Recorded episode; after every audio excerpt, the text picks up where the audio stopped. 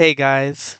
Due to entirely foreseen, totally avoidable circumstances, Podcast Guys Talking Erratic Errata is going to go on a two week hiatus. We know this is a disappointment and that nothing can make up for it, that we alone send a shining beam of meaning into otherwise meaningless lives lived by rote. As an apology, we'll instead put out two episodes of an experimental thing we're doing called Podcast Guys Talking Erratic Errata colon Podcast Guys Talking to Erratic Errata. So get hype!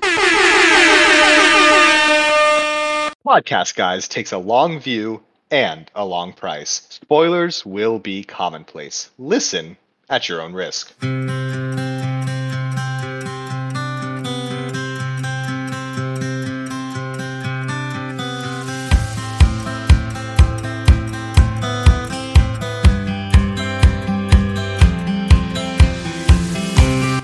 Welcome, faithful reader. Good morning, fortunate seeker. This is Podcast Guys Talking Erratic Errata. Podcast Guys Talking Erratic Errata is a speedy recap of a practical guide to evil, where A historian and a literature scholar grapple with the big questions about one of the age's greatest novels, such as Will we ever learn more about these intriguing Watchers of the March? Is the bumbling conjurer okay? And which calamity will this band kill first? I mean, the warlock is in town.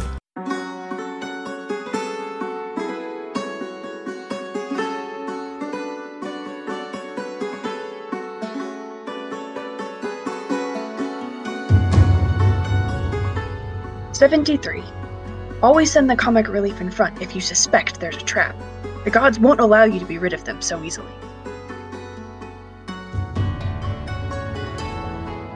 Two hundred heroic axioms. Author unknown.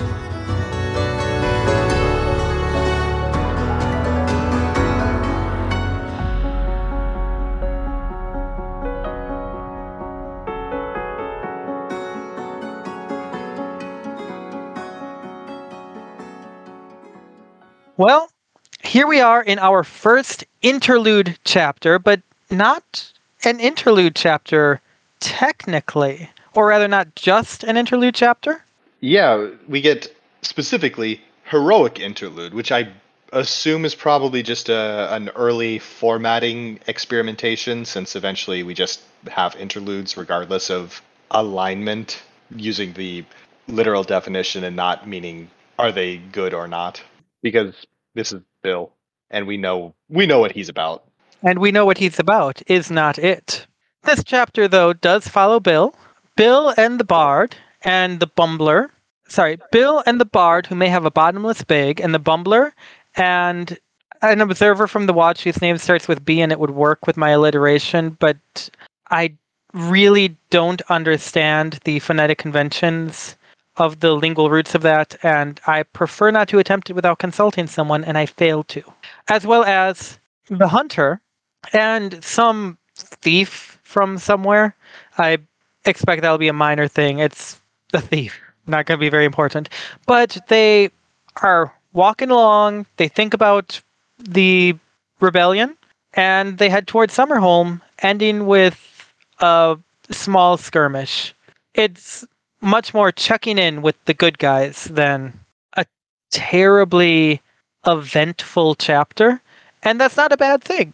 At this point, a vibe check is, I think, where we should be at.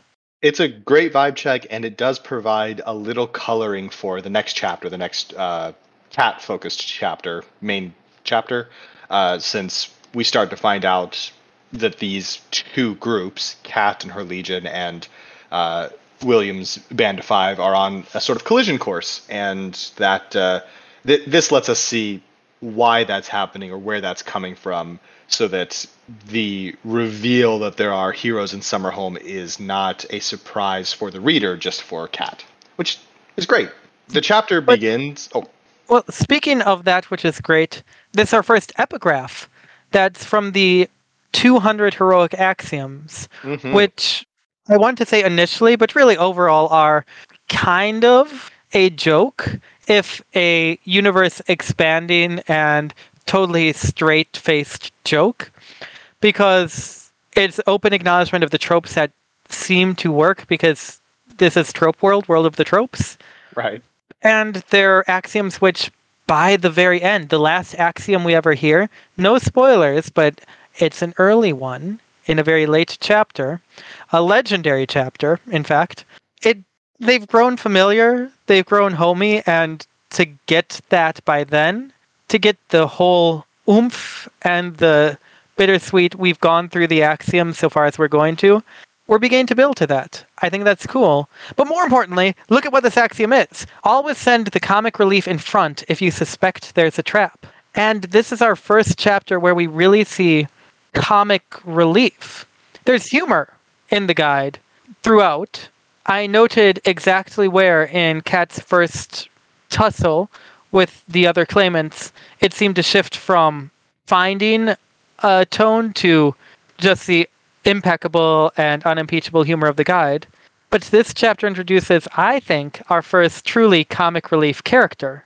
And I'd like to make a joke about Billy being comic relief or the Bard being comic relief because Billy's, they're both terrible. But mm. racism, and we find later sexism, is no joke. And the Bard's comic relief in this chapter is 90% attempted sexual assault, and the other 100% sexual harassment, and we don't need that in the world. So, also not a joke. Now, let's be fair to the Bard. Some of her comic relief is that she does a lot of alcohol. And we all know alcoholism is a harmless field of humor. Right. The uh, the chapter starts off with a brief introduction to uh, to the Bard. She's drunk, and William doesn't like this. He's drunk Again. Again. And following this, we hear that the other notable trait of the bard that William doesn't care for is her constant or repetitive at least uh, attempts at some you know sexual assault uh, while william is bad his dislike of this is a very normal human reaction to a terrible person doing terrible things. Great introduction to, uh, you know, our no spoilers here, but hero, our representative of the gods above in the world, the just a wonderful person all the way around. Am I right? What a what an introduction. It is an introduction, and I think one that is very well done on levels because compared to the brutal efficiency of Catherine's team, while many things go wrong, Catherine's surrounded by Hakram. She's got Juniper. She's got Aisha. She's got Ratface, who is competent when he's not being totally incompetent. She has a very powerful team with everything going wrong to her. And here we have a miserable group. But also, this is the Wandering Bard. And while she's the first thing in this chapter, by the end of it, she doesn't seem to be important. She's blending very effectively into the background by, I think, deliberately leaning into these nasty bardic stereotypes. It's utterly forgettable, other than maybe she has infinite alcohol or a bottomless bag. Either way, okay, that's a fine joke in the background. She glides under our radar as readers, I like to think. For sure, yeah. Her her importance is revealed not not necessarily slowly, but it's definitely not dumped on you from the beginning. She's a bard, and reading this chapter, she's nothing more than a bard. Even her moment of serious investigation into William's story feels like a traveling storyteller who has knowledge of how stories work. She's a bard. When her field comes up, she's competent within it. She has a name. She is the wandering bard. It makes perfect sense that she would be good at being a bard. It there's no deeper meaning to read into this on your first read through. Going back, eh, you know, we we know what her deal is. May I put you on the spot in a way I did not prepare or warn you for? Okay. Name three artifacts in the world of the guide. The blade, do I, their actual names? Because some of them don't really have that. They don't necessarily need one. Okay. Do you mean the penitent's blade here? Yep. Penitent's blade, Catherine's yew staff, and Catherine's black cloak. Uh, we also have the uh, exiled prince's set of armor missing a helmet. I guess that's four. Okay, you lose because the quest was three. But Dang. how many penitent's blades are there? At least one. Hmm. How many Catherine stabs are there? Exactly one. How many mantle of woes are there? Exactly one. So you'll understand my interest at seeing as Billy is complaining about the bard's alcoholism and noting that she drank 20 bottles already from a knapsack big enough for five at most. He frustratedly notes if she'd managed to find a bottomless bag and she was using it for booze instead of something actually useful, William was going to have a fit. An actual bloody fit with screaming and everything. Yeah, we know. Billy's a baby. But Mhm. a bottomless bag, which is very world's most popular but certainly not greatest TTRPG style, where they have bags of holding or any other artif- near any other artifact is even in glory somewhat generic. Oh, hmm. you have apparat. What's the plural of apparatus? Apparata, apparati, apparat, apparat, apparatopodes, Great question. I think you nailed it with that last one. where you have apparatopodes of Qualish. There are multiple of everything, and here apparently somebody manufactures specifically bottomless bags, or somebody has, or they exist. Different than the artifacts we're accustomed to, though. We are within with a common magic item of Earth's protagonist, so who really knows? Yeah, that's There true. are soul boxes or soul boxa, Yeah. soul boxopodes. What's the plural of box? This has been one of your classic podcast guys talking to Redigrada bits. The the thing that I'm thinking of here is a bottomless bag has a name because it's a maybe a particular kind of enchantment that's relatively common. Because it's not as if magical doodads are impossible to find among important people named, for instance. I mean, just think of the collection, the the massive collection that a uh, Pyros has, or a um, Pyros is actually a good point. I thought you were going to be going with something of a rogue, and thank you. I was going to say he did not count. Because what is your thing? That's different. a Kairos or a rogue sorcerer, and yes, all of that. There are piles of little magical doodads. A bottomless bag might be something in that variety, I guess, rather than in the penitent's blade variety. Uh, The real humor here, however, is he would be upset about storage space being hidden, and I just want to say, come sail away with Thief. yeah, that's uh, that's true. Based on, I mean, clearly Thief is being a little secretive about her whole deal and has almost no role in this chapter at all, aside from a brief scene where she annoys William. Good for her. and demonstrates the total dysfunction of the party. Right, right, right, right.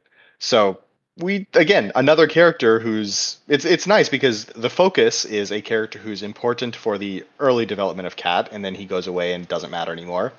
Uh, and then there are two characters sort of hidden within this chapter who end up being pivotal, incredibly important characters for the majority of the guide, and they are nothing at all in Thief and terrible stereotypes basically in the Bard. So that's an, an a nice way to present this chapter. It is.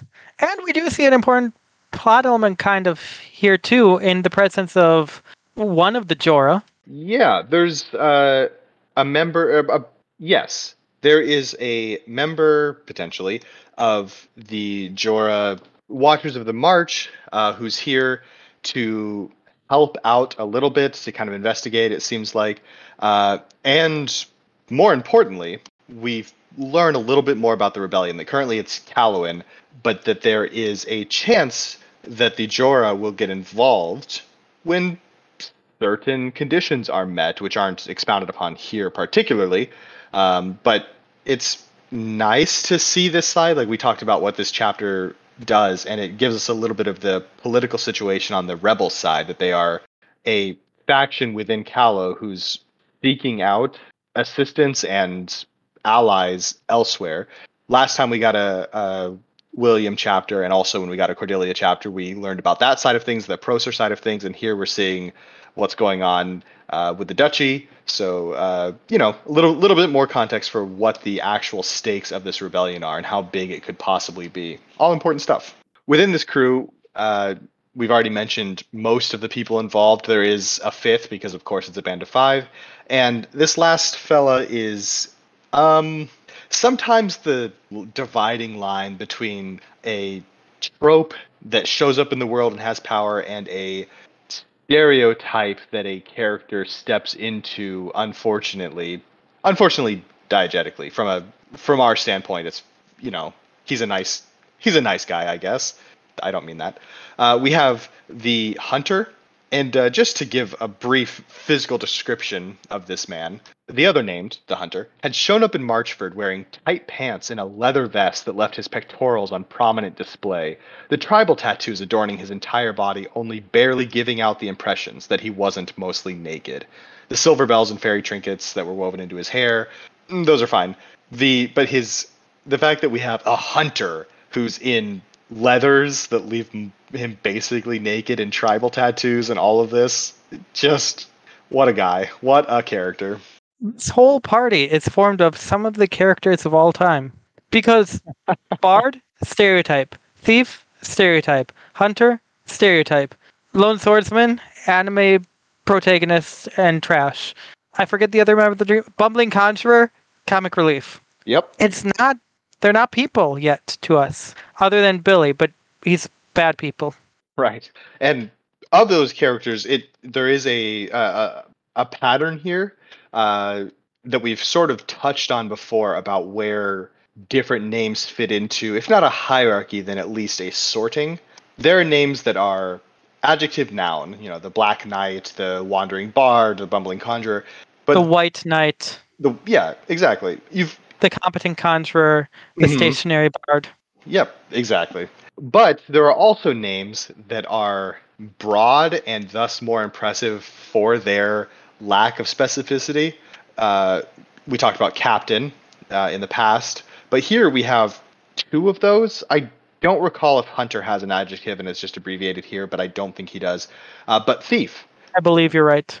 Thief is just thief. She's not the thief in the night. She's not the uh, the noble thief. She, you know, she, she's not the uh, talented cut purse or something like that. She's the thief. She has a skill set that lets her be the person in Calernia who is the thief. Again, not really sure exactly what that means as far as how it compares to the ones that are more specific.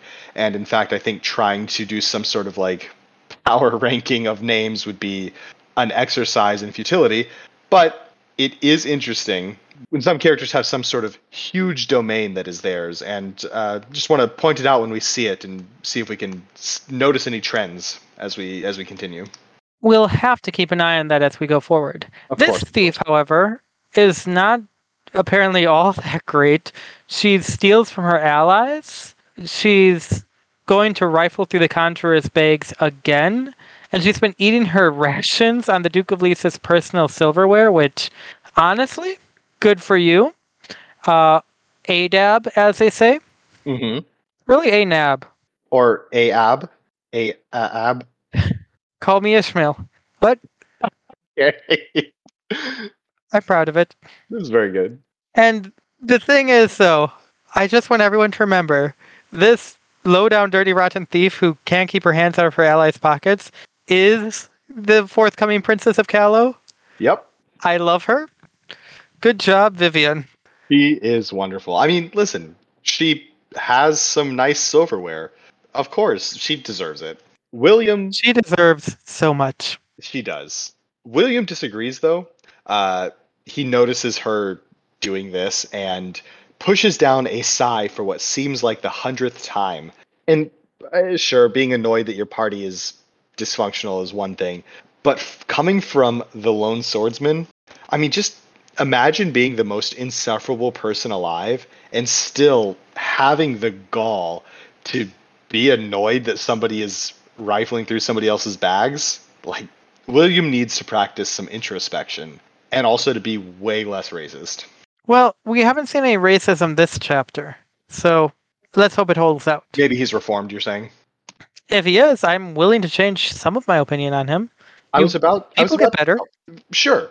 I was about to say maybe Vivienne is a good uh has been a good influence on him, and then I remembered her whole um thing with Hakram, and maybe she isn't the best person to be a good influence on somebody who's racist against orcs. Not yet. Right, not But yet. people can get better. If anyone listening to this is openly racist, fix yourself. So Oh, yeah. that is the sum total of our protagonists an observer and five heroes. Specifically, William and four other named. And William did this unintentionally. Obviously, we're all familiar with the idea of the Band of Five, if not from outside media existing in the world where literature exists, uh, then at least from Practical Guide, where it comes up a number of times later on. But this is one of the early, maybe the first explicit reference to the Band of Five and the fact that it is the best pattern of collecting heroes for a heroic enterprise. Uh, so you know, a little bit of a little bit of meta narrative analysis by William of all people. Good to see. No one said he wasn't insightful, just not introspective or decent or worthwhile. But he doesn't have the nicest band of five in history, which is why he's glad that the 60 soldiers the Countess Marchford had granted him were as professional as it got. All of them former royal guards she'd taken into her service after the conquest. And honestly, I, I I totally get leading all the nobility was not on the table for political and story reasons, you had to leave the vestiges. Black did very well and just didn't quite get it stamped out for those reasons. Sure. Killing off all the Royal Guard. I don't know how big that unit was or those units. I sure. Letting some of them live, probably cut down on the orphans, who would be the real problem. But that the Countess Marchford was permitted? That the one of the last great nobles was permitted to take in the super loyalist good soldiers? Huh. Hope that doesn't come back to bite anyone. Yeah, I, it's that, that is interesting. I, I that definitely didn't trip me up at all when I was reading through it, but that is an interesting half sentence to to read here now with that context. So we know we've got the Royal Guard, we've got these names, and we've got this observer from the Jorah who we suspect, and by we I mean Billy, is a member of the Watch, or at least trained by it, and everybody knew the Watchers of the March had ancient sorceress tricks up their sleeves. And I think, like all of us, I read this and said, oh, so they do have the normal months too. Did we all read that and think that? It says March. March, the word that exclusively means the f- the third month of the year and has no other meanings. Good point. But I think this is really fun because everybody knew they had ancient sorceress tricks up their sleeves. Yes, correct. And when we find out more, it's just bad. It's it's horrible. It's going badlier. I love it. The Jorah are my favorite orcs, and I'm amazed that Billy is okay with one being with them. The Watch is one of those really cool little world building tidbits that comes up really briefly in the story, frankly. There's a, a chunk of chapters where it's incredibly relevant, and other than that, we don't really hear much about it. But it's phenomenal when it's going on, and it really makes the world so much more interesting for being in it. It's amazing that they're subservient to the crown of Callow, but considering they're really a self-governing zone, safety in numbers, I guess. Yeah, a, a granting of legitimacy because they're geographically small, maybe, or maybe small population. Well, are you counting all of the souls in the soul tumor? That that's what it is. It's a soul tumor. A soul tumor. Yum. You know, a sumer. The ancient civilization. They invented clay, which they used to talk about wheat. They had a lot of fun. I cannot believe you just did that. Wait, let me rephrase that. I can believe you just did that. I'm disappointed in you, and also proud of you. But the uh, member of the watch notes that the scouts are returning, and Lieutenant Hawkins returns and tells them, tells Billy, "We have a problem." Billy, being the animated protagonist that he is, responds with, My life is a series of problems, Lieutenant. The drama in this man, like, did he flick his hair out of his eyes before he said that? Did lightning crash as he sa- as he responded? Like, my life is a series of problems. This kid, I think we need to give him a little more slack. His life is a series of problems. Everything is so hard for him. And when we find out that there's a single line of an Imperial patrol headed their way, the hero's fingers closed against the handle of his sword, feeling its hunger wake. To think there'd been a time when he thought that using a blade of legend was a privilege instead of a burden. Oh, this poor, poor baby with his magical sword that eats his enemies. I I'm just so sad for him and not for all of the thousands of people who are dying because of his ill-informed and deeply racist rebellion. yeah, you learn that there's a bit more to his sword, but yeah, th- this guy, woof. You know, are we going to spend the next entire book just hating on William every time he's on screen? I have been very open about I am willing to see him reform. Okay. So yes, yes. we are going to go yeah. yeah. okay, I'm glad we're on the same page. But speaking of ill-informed, he finds out there's a single line and he asks, "Could we go around it?" And Hawkins replies, "They don't have goblins along, so it's possible." How does he know they don't have goblins along? Apparently he's right, but he is far too certain about this. Rule number 1 with goblins: stay away. Rule number 2: maybe you didn't. Those are, I mean, those are pretty good rules, I gotta say. Yeah, the certainty there. Rule number 3: Catherine counts.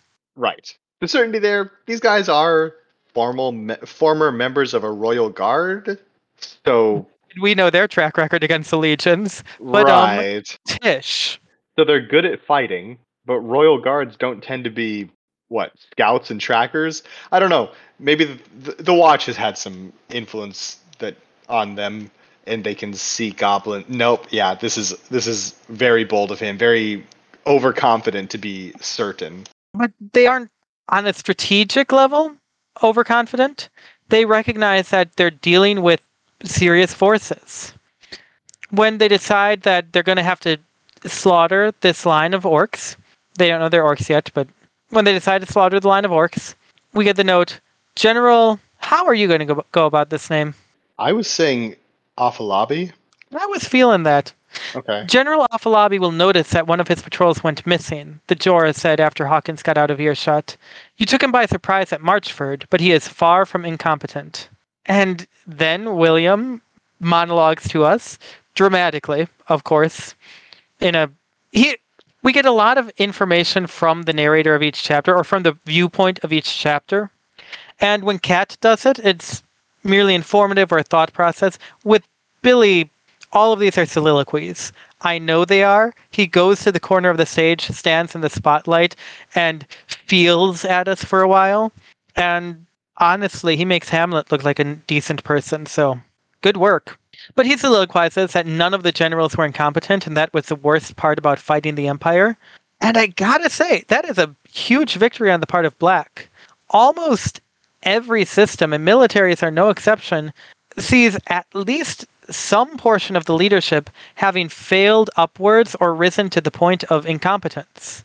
Mm-hmm. It's very difficult to find a a hierarchical organization where the hierarchies are necessarily better. And in fact, when it comes to middle management, they're often worse. And when it comes to CEOs, they're universally worse. But Black's legions are kept in line for decades now. Good work. Though the old guard's getting old. And we know they are because Countess Elizabeth has been stalemating with General Sacker. And stalemating with General I don't care how good Countess Elizabeth is. She's really good. This is Sacker. Mm-hmm. I don't care how surprised or under resourced or rocked and hard placed Sacker was. This is Sacker. Yeah, it. I was. My first thought was, well, maybe in an open field, the Countess has numbers, and Sacker's Legion is more focused on goblin-y things. But this is a rebellion. We know that there haven't really been like pitched battles, particularly at this point. That's not really the the stage they're at. So maybe Sacker is not the I don't know counter insurrection expert, but that seems odd for um, one a general uh, in the Dread Empire under Black, and two General Sacker. So yeah, I, nice job, Countess Elizabeth. I'm sure it's going to work out well for her. Yeah. William continues to soliloquize about the problems they're facing, and he notes that Eris has come out of nowhere with her mercenary armor. He notes that Eris has come out of nowhere with her mercenary army to take Dormer, and that the rebellion is losing momentum. But that's not the exact words in the text here. And as a man, I don't think I really get to say the word he uses to describe Eris, though many men feel the right. Uh, but he uses a gendered profanity to address her, which, honestly, especially in this world, dude, bro, like I, I understand you're a racist, but I thought you'd draw the line at sexism. Insert that one meme from Community with "You can excuse racism." Notice I didn't say excuse racism. I'm not going to. Yeah, He's just ugh. it's I, I he's just so rough.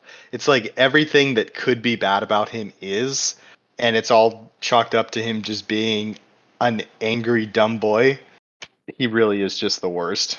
Also, I had a thought. Uh, sorry, I'm Yeah. jumping back a bit about General Sacker. Very nice. Do you recall what happened last time Sacker was on screen? She blew up. her half of her head blew up. Well, half of half of her face blew up. So maybe there's a a situation here where Countess Elizabeth is taking advantage of the fact that her opponent in this field is grievously injured or at least recovering from a grievous injury. Maybe Sacker is, you know, now only unbelievably competent rather than literally top tier.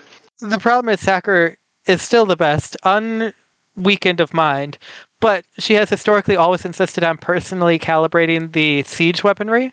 And it turns out that with one eye, the ballistae are a bit off. Sure. Yep, there we go. We've we've solved it. Countess Elizabeth Countess Elizabeth is cheating by, you know, fighting somebody who's missing half their head. And I know it's just her face, but I choose to believe it's goblins Oh, have Goblins are just face. Yeah, they're all face. Speaking of Billy is bad or whatever we were saying, hmm it becomes time to set out, and our noble leader wastes no time telling the other name to get in gear, simply glaring silently at them until they were uncomfortable enough to fall in line. There are a lot of schools of leadership out there, and a lot of them are wrong, but even authoritarian, hierarchical, I say jump, you say how high kind of ordering, you still say jump. I, I I recognize you have angst, but instructions are helpful. But when your entire being is powered by anime protagonist angst, you gotta lean into it or you start losing your oomph. You know, famed philosopher and utterly terrible person, Heidegger, did propose that when we experience angst, we are most capable of being aware of the Sein that we experience, which is all to say, William's in touch with reality. That's a good joke. So the issue with being in touch with reality is that there is somebody in his party who is far, far more so than he is, and also pretty much just as insufferable as him. And William still thinks that he needs to be in charge of her and keep an eye on her. I've referenced a number of memes this episode Mm-hmm. and many others. Yes. But um, good job, Billy. You did it. You broke PGTE down to its bare essentials. But while Billy tries to keep an eye on the bard to manage her, the member of the watch had made it perfectly clear that quote she did not consider herself under the authority of anyone here. And it's such a power move to use language like does not consider herself Mm-hmm. or do not consider myself under the authority of anyone. It's not even I don't submit to your authority, I refuse your authority. No, I don't even consider it. And the, I have thought about under whose authority I stand, yep. and it's the Duchess. Get good, get wrecked, get wrecked. William, please, get wrecked. the powerful thing there is turns out if you don't consider yourself um, under somebody's authority, unless they're willing to violently force you, you're not. And ta-da, it worked. Well, speaking of violent coercion, I have something to tell you about all legal authority. Yep, I yep, exactly exactly. but Really, the great anarchist texts are The Conquest of Bread and Practical Guide to Evil, mhm, absolutely. and anything Angela Davis ever wrote, of course. Right, right, right. Uh, but The- all that aside, we've got the setup. The bard sidles over to Billy, and they start talking about um his sword, if you know what I mean. Naturally, he assumes that she's uh, being euphemistic and she's willing to just play along to bother him. Eh, they're both terrible, but she is a member of his team, uh, sensibly and in from his perspective. And when she realizes what his blade is called, the penitent's blade, which is possessive, not descriptive, or purposeful, I suppose. We, Instrumental. yeah, it's not, yeah. I don't know how language works. Not does? literarian. Wait. uh, she realizes that he is um, not as clean as he looks. That there's something going on here. That he's got a blade and is a penitent. There's a party member who's being a little nosy, a little pryy, to maybe a reasonable extent, if rudely, if being rude about it. Uh, and William, being William, of course, responds harshly with, "That's got nothing to do with you." just a great team. Healthy team dynamics, working together well. The synergy is off the charts. Wonderful. They just this is a band of five that is going to go places. Nobody is going to die suddenly and unceremoniously within a few chapters here. It's all going well. I predict we see at least 40% of them at the very end, and no more than that. What a great and powerful prediction. I can't wait to see how, how that pans out. That said, the bard is able to get a lot from just the blade's name. She does, and she gives us a lot too. We get uh, a brief list of some choirs and a little bit of information about, if not the choirs themselves, how they interact with mortals, how they interact with people in dishing out favor. Uh, Forgive me, I know that everyone who's listened to this is supposed to have read the whole book. You signed a contract by opening this podcast, and you do owe us you owe us damages if we spoiled anything. But when you say choir, you mean like the Vienna Boys Choir, right? Right, they all sing. No, the uh, the choirs of the angels. You know, we've got uh, these The celestial. Vienna Angels Choir. Yes, the Vienna Angels. These celestial groupings of powerful beings. The the nature of the angels is something of the of the choirs is something that we get a bit more information on piece by piece, mostly through the pilgrim going forward. Uh, well, the pilgrim and the hierarch. Um, that's two of them. Mostly through the pilgrim, the hierarch, and Hanno. Uh, but they they have realms they have ideas that they use to frankly purify by their own definition in stunning displays of violence. Uh, the the choirs that we get mentioned here we see the the bard talks about the choir of judgment but she doesn't think that that is uh, she doesn't think that is who william is beholden to because there's never more than one of those at a time those being their chosen um, the story of the paladin, for lack of a better term here, uh, of judgment. Um, he then assumes that maybe he's with the choir of fortitude, but no, that's not it. The name, the penitent's blade, gives her the answer. He is aligned with the choir of contrition. Uh, we don't really know much about. If correct me if I'm wrong, the choir of fortitude doesn't really show up again and maybe named here or there, but we don't really know anything about that, right? I don't recall them playing a role. No. Contrition is Billy, so we get for this book, it's very important, and judgment is well, judgment is very important going forward. We'll uh we'll be talking There's about never more than one of those at a time, but we know who the one of them is right now. And also, I don't know if Judgment's that important because they kind of just step out mid book, mid series. yeah, they're, they're very unimportant eh, because of that. We will be talking a lot about Judgment going forward and about Judgment's champion, parentheses, S, parent- and parentheses. This is perhaps disappointing, if fascinating to the bard, because she usually doesn't sing songs about boys and girls who shook hands with contrition. She knows half a dozen, but, she says, I never liked singing tragedies. Yeah, right. Which, I gotta say, fantastic line. Bard's awful, but boy, does she know how to deliver a, a one liner. Things like that. That's so good. And it gives us uh, a little foreshadowing where this is going to be where this is going to be going. Uh, but William, of course, responds to that with, "This isn't a story, Bard. Does does William know where he lives? Does he understand how this world works? He's literally named. He is a iteration, an incarnation. Eh, that's going too far. He is an iteration of a story. Like that's his whole thing. And the bard knows it. The next line, it's all a story, lone swordsman. The Ashuran replied with a mirthless smile. Whew. I, I, that bard is worst. Yes, great, fine. But also, right there, that poor woman. A mirthless smile. She's been trapped in the story. Yeah, uh, yeah. That right there, it's all a story with a mirthless smile. That is a line on a reread. Holy cow. She is the the worst. You know, she's up there. She's the Grillgrim and William. Well, William's not in that tier. Grillgrim and Bard are the worst, and we're going to hate on them a lot. But also, just like just like Tariq, fantastic character development. Like we, it, we're going to talk about her a lot because we want to. Not, you know, she. It's great. They discuss.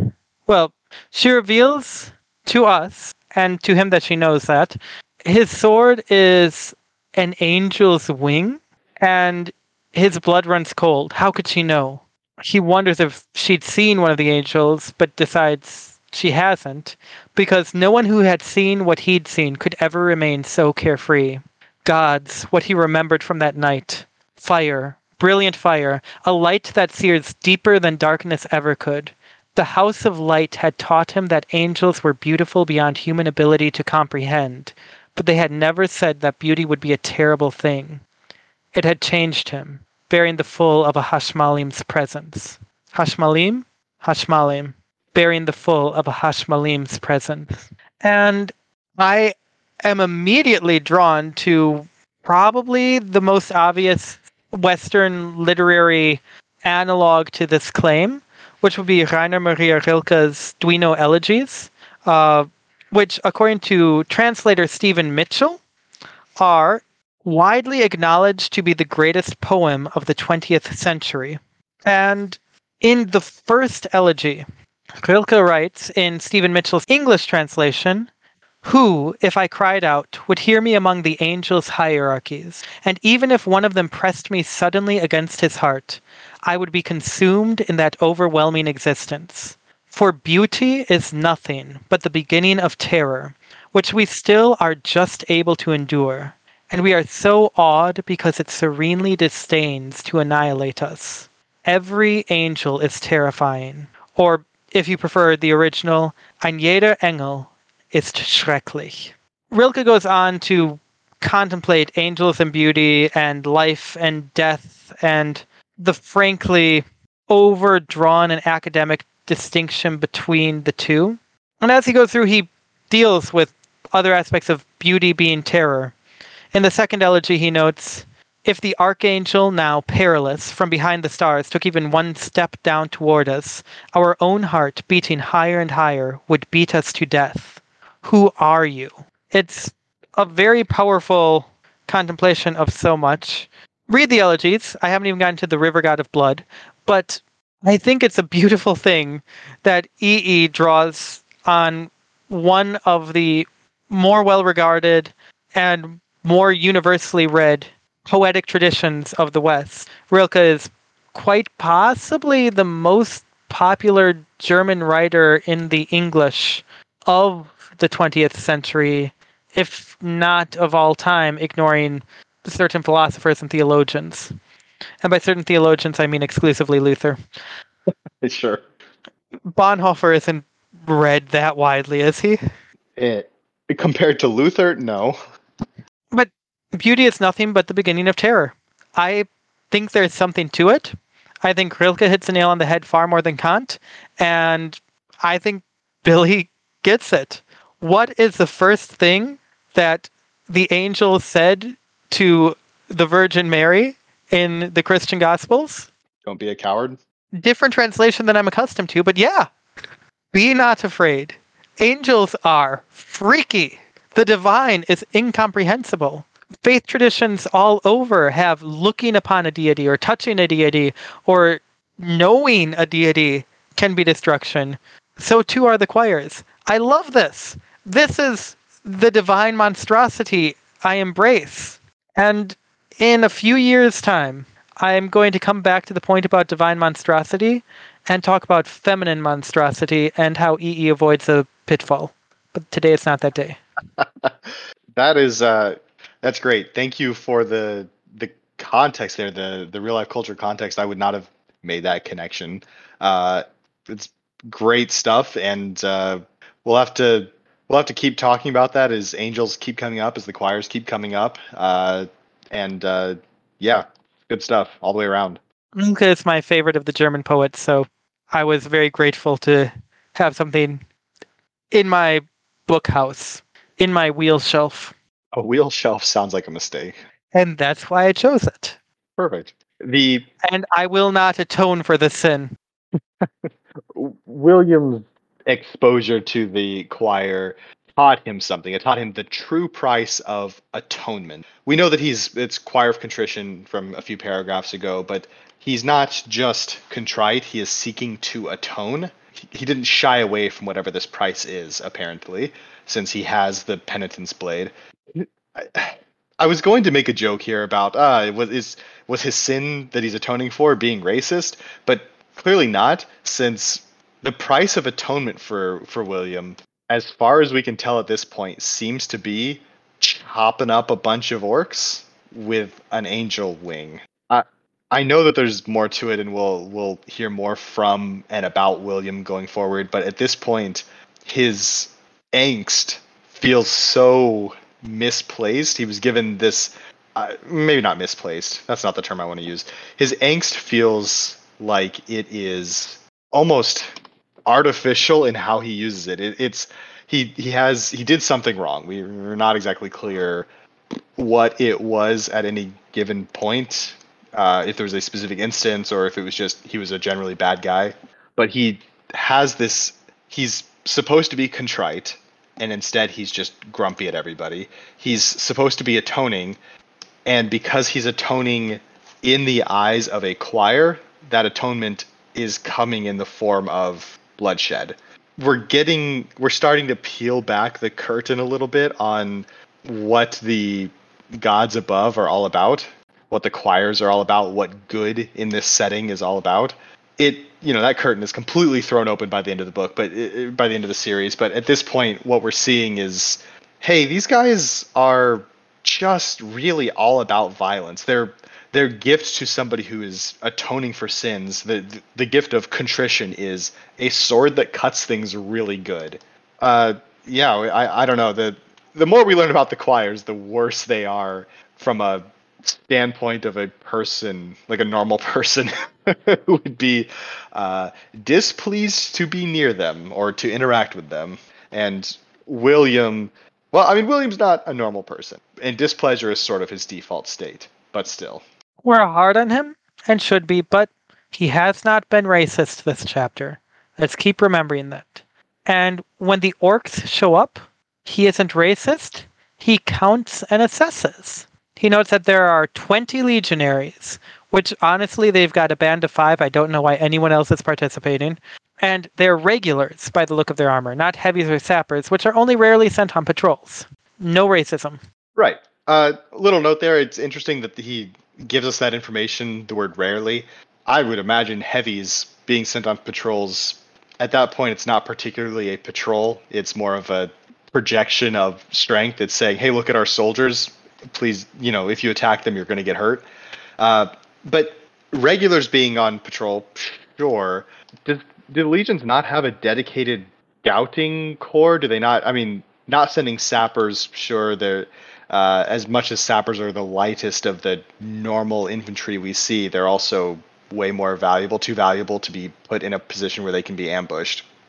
Not that ambushes would ever happen to a Legion patrol in Callow, but I, I don't know. The sending regulars means the regulars, the regular legionaries are heavy infantry. These are people with large shields and heavy armor on patrol. I don't know. That it's the legions here are not. They're versatile in their tactical applications, but their strategic applications seem to be pretty limited. It's just several thousand people in heavy armor with big shields and some siege equipment. Uh, I mean, I guess we know that the legions aren't big on, say, cavalry, but not even having some some light cavalry for scouting. I, I don't know. It's just it seems like an oversight on Black's part, perhaps, to not have uh, people dedicated to the kind of thing that you would need to do once you are controlling a hostile land. Well, it's not that they're wholly without riders, at least. I'm Sure. using the term carefully because they do have wolf riders. Hunter has helped them avoid the Knights wolf riders on two occasions. But yeah. Right, wolf riders, which would be wolf free rather than cavalry. Is, Is that the etymology? Yes. Like chevalier. Yeah. Okay, so cavalry loop lupulary. Yeah, sure. So they have some lupulary, but there's none going on these days and around here. Exactly. But he's just looking at enemy soldiers and finding and killing enemy soldiers is not under most definitions racism, and I will not accuse him of it for that. Uh, killing people's a pretty rough choice, but liberation, I think he's got an argument for it here, so not my place. William does more tactics. He sees that he says that the other groups should have them surrounded by now. They figure out where everyone is. The only way out leads straight into the river. And then, oh, looks like the battle's beginning because Yep. the officer in charge of the enemy line suddenly calls a halt.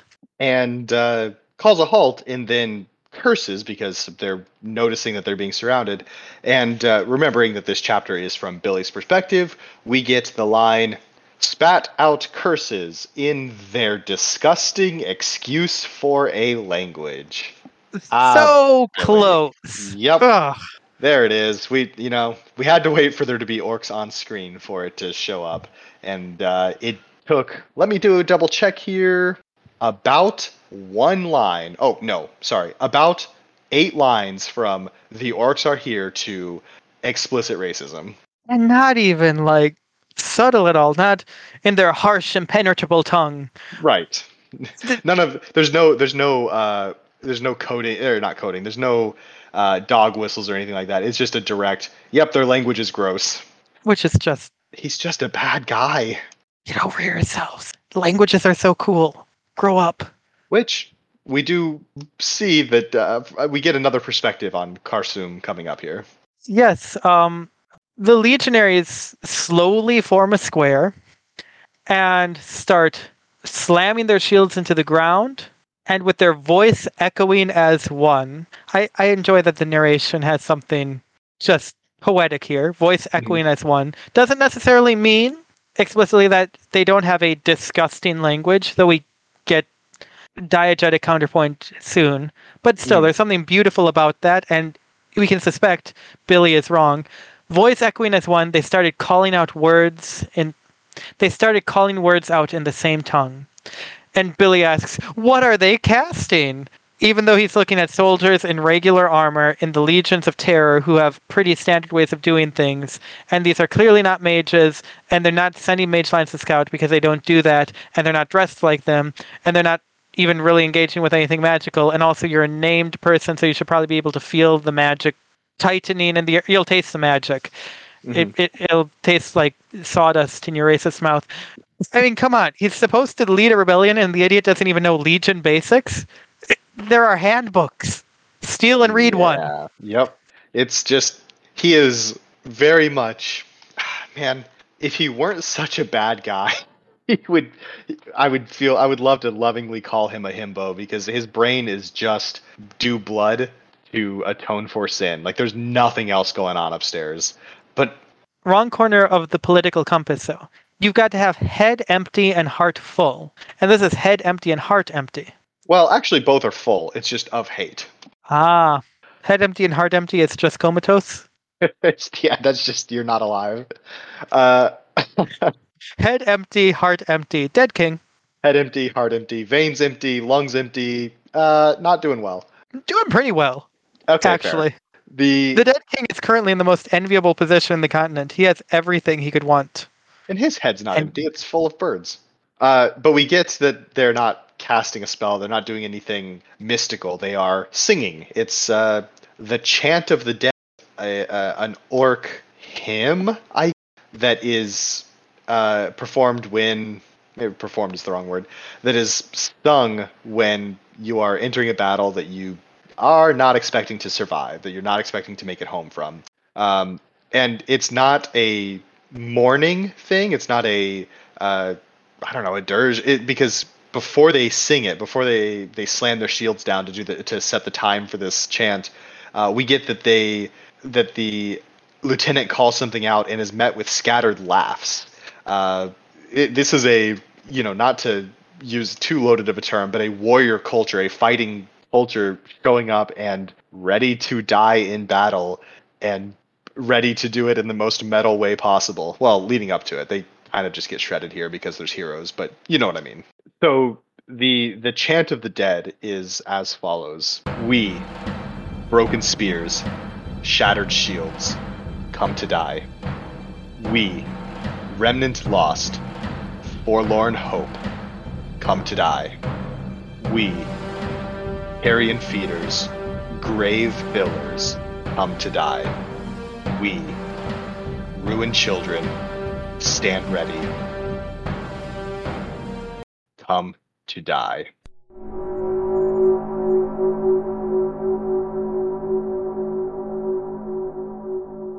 The orcs, the the the lines that they give themselves here, the the titles, carrion feeders, grave fillers, ruined children. We don't know what Kharsum exactly uh, exactly sounds like, but if it's producing this, it sounds fantastic. No, there is no way around that. Not that there are languages that inherently sound bad. I don't think. I think that's just not possible. They can. Uh, that's nothing. William's wrong. But we also hear from uh, from the uh, the Jorah leader here, the observer, who's uh, along with William, that Kharsum is a beautiful tongue, well suited to poetry, which I have to say is fantastic. We get every time Kharsum shows up, it's sort of not. It's done by done by the language is done. It's in situations either where Cat is talking to an orc or where it's orcs on their own. And what we know about orcs for the most part is that they're the war people. They're very good at it. They do it a lot. They like it. They're a culture that has warfare and fighting as a pretty important pillar within it. And then we hear that their tongue is well suited to poetry. It's it's great. I I love this this whole bit the the chant the the response of uh, of the the Jorah here. It's it's great. And then William uh, chimes in. And on that point, if I may just unload a personal bugbear of mine, Sure. I have for many years studied and taught the German language, and there's a perception of German in the United States, at the very least, mm-hmm. hardly universal, but certainly widespread, that it is some kind of harsh and angry language. And this is partially due to a lot of language based comical routines that are probably in somewhat poor taste, relying on some of the heavier consonanty sounds of German, the throat noises. Ooh, we don't have that in English. Therefore, that's a bad sound, even though there are throat noises in French and Spanish, which are more well regarded typically. But in a language which has, on no substantial basis, that kind of reputation in my country, we still have to say esteemed translators of everything from the Iliad to, well, Rilke, Stephen Mitchell noting that German poetry, that Rilke's work, widely acknowledged to be the greatest poem of the 20th century. There's no such thing as a merely harsh language. Also, German has so many smooth noises as well that English has in lesser amounts or not at all. And languages have many sides to them. Grow up. But Billy doesn't get that kind of thing. Because his response to Kharsum being well suited to poetry is merely wolves howl at the moon. That does not detract from the necessity of putting them down. And like, dude, do you know how ecology works? Do you know the story of the wolves of Yosemite? Yellowstone? They're basically the same park, right? Yes, absolutely. Some park or another, they got rid of all the wolves, and then all the mesopredators rose, and all the prey animals rose, and everything was bad. And then the wolves came back, and everything got better, because wolves are part of the ecosystem. You you should not go out and kill wolves. Sometimes you need to go out and kill a wolf. Fine, sure. Sometimes you have to stop someone from hurting you. Sometimes you're fighting a war against the orcs. Fine. Wolves are not inherently bad, and orcs are also people, which are more important than animals. I I I'm willing to take that stance. I know it's not universally approved, but it's pretty universally approved, and I'm taking it anyway. William, Billy, And bad comparison. Also, Yep. don't compare people to animals because that's especially pest animals. Wolves are a weird choice, but comparison to vermin, especially, is often a precursor to genocide. And I know you're all about that genocide. Stop. wolves wolves are a weird choice because wolves when compared to humans it's often done favorably for the humans that there's you know the hunter the the powerful yeah, as much as the culture around this is absolute garbage the alpha like that kind of thing it, it's it's done in that way that and he still opts for that rather than any number of i don't know it, it's an interesting choice but then the terminology, the language he uses here, putting them down. Yeah, this this man, who boy, that's all I have to say. This man. And while wolves are often compared favorably to humans or used positively, it's worth noting that Billy seems to be something of a caninophobe. He's not a dog boy. Yeah, uh, when he charges into the the the orcs here, the patrols, um, he just kills them easily. He's unnamed. They're regular infantry. Uh, this isn't a, any kind of moral stance. It's easy for him to kill them, and he does. Uh, also, he has a sword that cuts through shields and bones very easily. Shields, bones, armor, whatever. Uh, but as he he refers to himself in this text as a meat grinder, uh, or refers to the orcs as being pushed into him like meat into a grinder. His blade scything through the screaming monsters as they fought and died like dogs. Again, back on the they're animals, back on the dehumanizing, and I know that's not the right term here because they're not humans, but dehumanizing is a term that has weight to it that I want to use here because it does apply in concept, if not in literal definition. He is taking away their personhood because they're not him. It, it's it's mon. I mean, he uses in these last few paragraphs in during the fight, he refers to orcs as monsters three times in uh, three paragraphs, not including um, a dialogue. This guy is so extremely bigoted. And I have to say, this is such a bad look for contrition. We've talked about that before. The the line between good and evil is so much just it doesn't those words don't mean what you and I would think they mean. Uh, but contrition just being so on board with this guy, not a good look unless they are on board with human supremacy, I guess. In which case, yikes. I wonder how the guide would feel if the final boss wasn't what it is, where we really are fighting monsters. We find out what monsters are, because outside of certain Praesi abominations, which are definitionally and appropriately deemed monsters, because, come on, the tapirs? The tapirs. I mean, yeah. But the Dead King is an absolutely perfect foe for an unproblematic crusade. And Oh, yeah. I think that's great because the Age of Wonders needs to end on an unproblematic crusade. And there are complications like the Serenity, but really, uncomplicated as can be, Right. morally, logistically horrifying. he is an uncomplicated villain. This story, the setting, add complications to that, and that you know to be and that's interesting. That's great. But he's a likable villain. Oh, for sure. But I mean, his his foot soldiers are mindless corpses puppeted by his will. You know, like you can throw weapons at those all day long, and there's no moral qualms to be had. If you put a zombie in a cage and you delighted in doing whatever you could to try to torture it, I'd worry about you. But you're not actually doing anything bad. You're just Right. cultivating something bad in yourself. Exactly. The I I said that. I think the only place where I guess there is room for moral qualms about fighting the undead coming from a culture that has a distinct problem with interacting with corpses, which does exist. So there, there there is True. that, I suppose. But I the, I imagine a lot of people would see destroying a zombie as the lesser evil than allowing a zombie to exist. So you know. So speaking of things that can often be regarded as virtuous, such as respect for the dead, the orcs did not break, but it mattered little. I just want to point out that these monsters are showing loyalty, they're showing mutual defense, they're showing bravery. Yeah. It's- It, for the second time because we saw in William's last uh, point of view area area is a fun word there in in William's last perspective section of the work he referred to the 12th a quarter of the 12th or something like that being annihilated by his forces and even there he had to slip in a it would have been admirable if it hadn't been for the fact that it was all orcs and you know they're not people so it's meaningless You're meaningless. wow okay uh after the battle You, William, are meaningless. Right. After the battle, William stands in the midst of this carpet of corpses. He says, uh, William center of a ring of corpses. It's a corpset. Car- carp carpset. there you go. That's a good. Corpset. You're you're nailing this one. I am.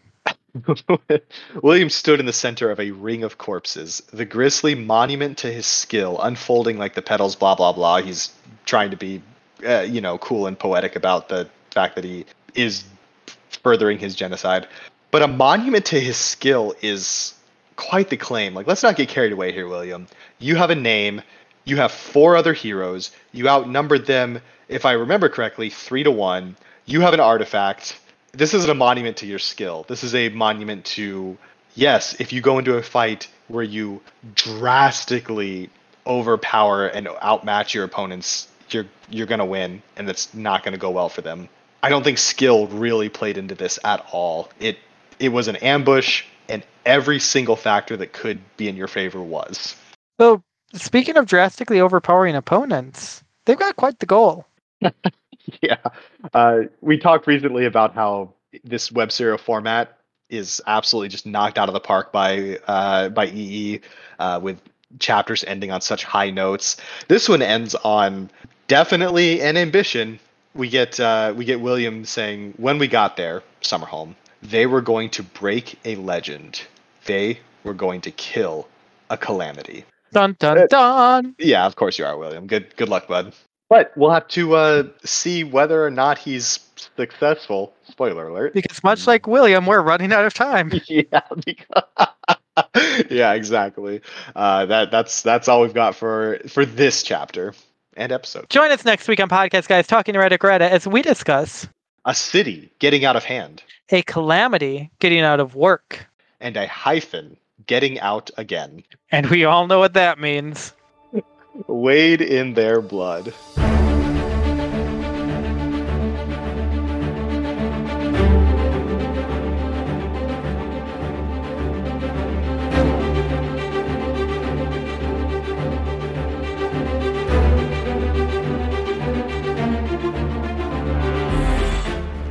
Podcast Guys Talking ErraticErrata is a fan made podcast discussing ErraticErrata, a practical guide to evil.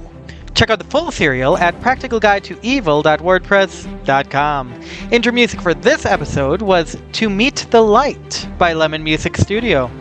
Music for the epigraph was Medieval Fantasy by Lexin Music.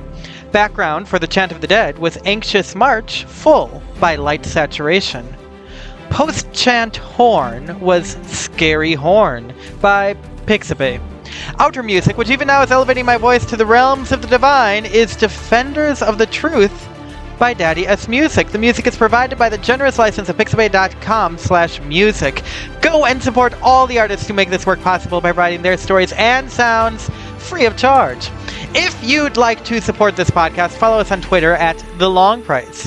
Do you have questions, comments, contributions? Are you overwhelmed by the urge to correct our errors? Email us at thelongprice at gmail.com. If you'd like to materially support our work, find our Patreon at patreon.com slash pgtee. Join the ranks of our patrons and be called by name, receive personalized stories and art, or even join a PGTE inspired RPG. We implore you don't consider joining unless you're already supporting the artists who make this all possible.